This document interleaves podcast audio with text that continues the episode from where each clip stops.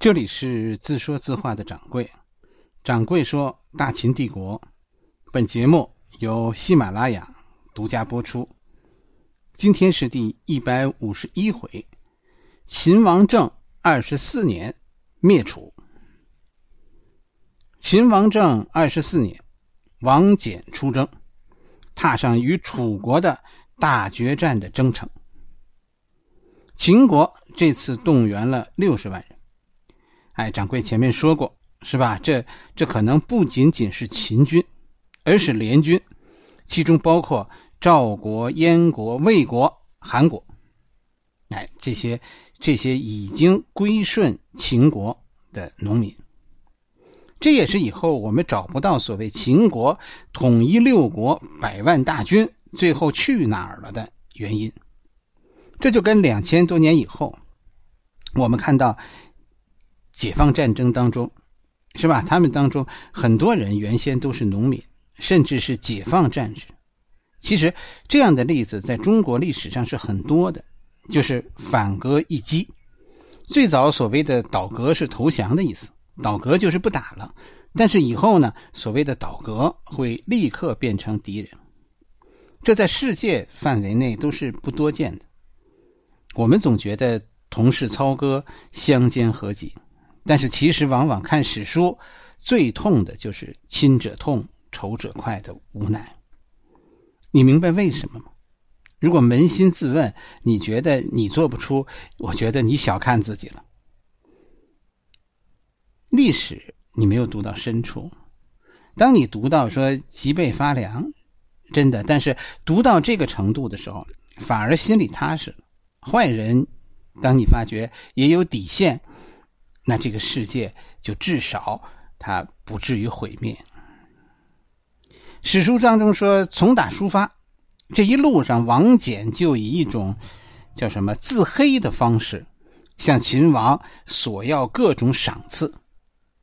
你得知道，王翦这么做算是个奇葩，在中国历史上，掌柜称这样的人为韩信似的人物。因为这样的人，他最典型的那个人是以后的韩信，而最终呢，王翦可没有落得韩信那样的下场。就是这些人有什么特点？趁着国家对对自己啊有所求的时候，索取高额回报；而在胜利以后，像王翦这样还能安然无恙的人，没有。剩下的除了王翦以外，所有这样的人，最后都是一个下场。死无葬身之地。王翦不仅仅是自己，不仅仅是为自己，甚至为他的亲戚族人索要了好多土地。大家都觉得这很丢脸，但是王翦跟大家说：“你们不了解咱们的这个秦王，秦王把举国之兵都交给咱们了，其实心里是非常担心的，他怕我造反。”更怕我攻下楚国以后，在楚国自立为王。我让他看到我特别在乎我的家人，我帮着我的族人，帮着我的家人要土地，是吧？这些人在在我心里，我特别看重。这样，秦王觉得那些人在他手中，他才会对我放心。我顾念家人，就不会做出让我的家人陷入危险的事情。我惦记着家里的地，就说明我根本不想在楚国称王，那样秦王才能对我放心。有秦王对咱们放心，咱们这次出征就会胜利。其实跟大家说啊，王翦的这些话，从清朝开始就成为那些怀疑历史的人攻击《史记》的一个一个证据。他们问的问题就是王翦说的这些话，司马迁从何而至？如果这些话是在秦国史书上记载的，那秦王知不知道这些话？如果秦王知道王翦这样说，怎么会放过王翦？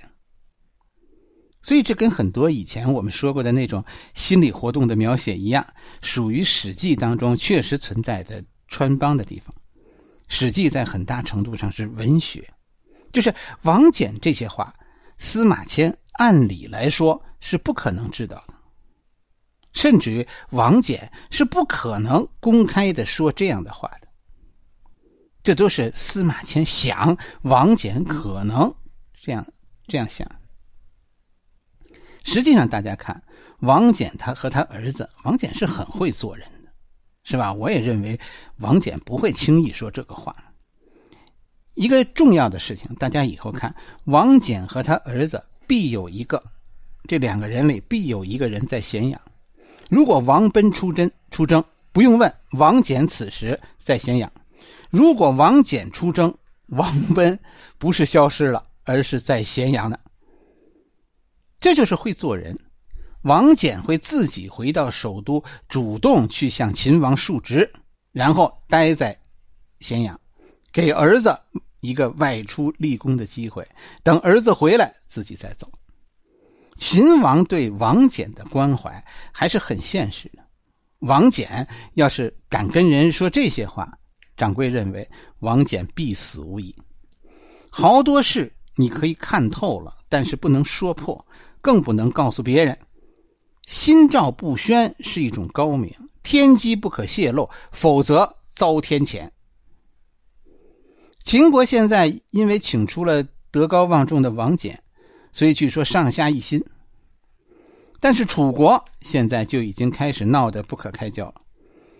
西楚的回归不是好事，因为西楚的回归是吧？他是要自己的地位。项燕帮助。帮助楚国是吧？这是西楚是有诉求的，就是西楚要求楚王复楚让位，让位给西楚国王昌文君，这简直就是丑闻。王翦的大军呢，现在就停在了前线，就那么和楚军对峙。史书说王翦这样做是为了麻痹敌人，故意装出松懈的样子，甚至每天和士兵游戏，他是在等。在等着楚军内部的矛盾在加深，当这种矛盾激化到特别激烈的时候，楚军就已经被削弱到实力最小的时候，秦军才展开进攻，楚军溃败了，甚至于主力军团不战而走。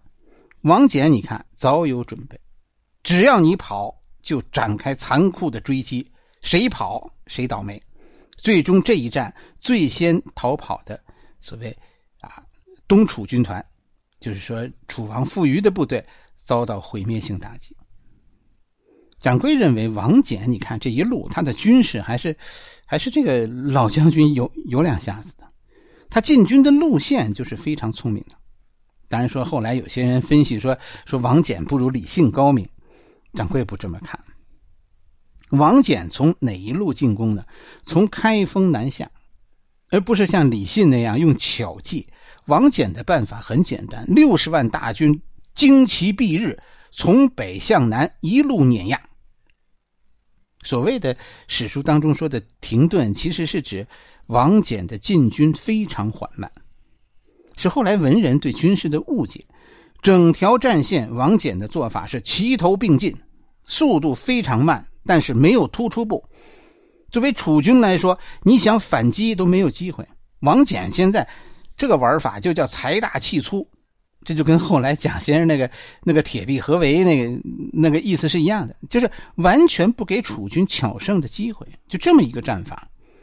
楚军的崩溃是早晚的事，只要敌人崩溃，就全线追击，甚至于不求歼灭，就求击溃，不断的向前逼近，逼近，逼近，逼近你，最后迫使你与我大决战。王翦，我觉得这才是。军事家，是吧？明明二十万可以打胜，用六十万，我靠实力取胜，我不跟你斗心眼儿，我让你的心眼儿没地方用，赢你，赢得你没脾气，我就欺负你了，咋了？不服？战败以后的第一次战败以后的楚国，现在有没有机会讲和呢？他们在相互指责。其实呢？呃，形势已经明朗，楚国虽然还没有灭亡，而且军事实军事实力虽然损失很大，但是现在楚国还不能讲和，而是会有第二次战役，就是被迫和秦国在在寿春以北决战。时间和地点都是没有悬念的，因为秦军就是在奔着首都寿春在走，六十万人。好多人不知道楚国这次决战的理由是什么，因为到现在为止打不胜，在淮河平原，是吧？现在的楚军无论如何打不过六十万秦军。掌柜却觉得这是我们今天咱们民族性格当中，你认为是不屈，是吧？咱们中国人性格当中的不屈，你说是就是。其实更阴暗的做法是，之所以现在不能投降，是因为项燕还在，楚王复楚，怎么能说了算呢？这是掌柜觉得最难过的一战，因为。我们以前讲过项梁，楚汉战争是吧？那个时候我们讲过项羽的时候，讲过项羽的伯父项梁。那时候我我我心里当中就是想着当年的项燕，怎么竟然这爷俩最后会是相同的命运？西楚和东楚表面上讲和了，东楚决定承认西楚，西楚也放弃了争当整个楚国国王的要求。于是我们看到项燕带领秦军出现在战场上，他们远少于秦军。战役开始了，突然，你我们看到的景象是什么？和项燕一起并肩作战的啊，这些东楚军团突然向后齐刷刷的退了一步，步调那么整齐。他们给出的解释是我们抵挡不住秦军的进攻，所以退却了。结果呢？结果是只有项燕的西楚军抵挡住了秦军，于是项燕因为是突出部而被秦军包围了。有人说，这个时候王翦挥了挥手，那个意思是万箭齐发，项燕被射死；也有说项燕战斗到最后兵败自杀。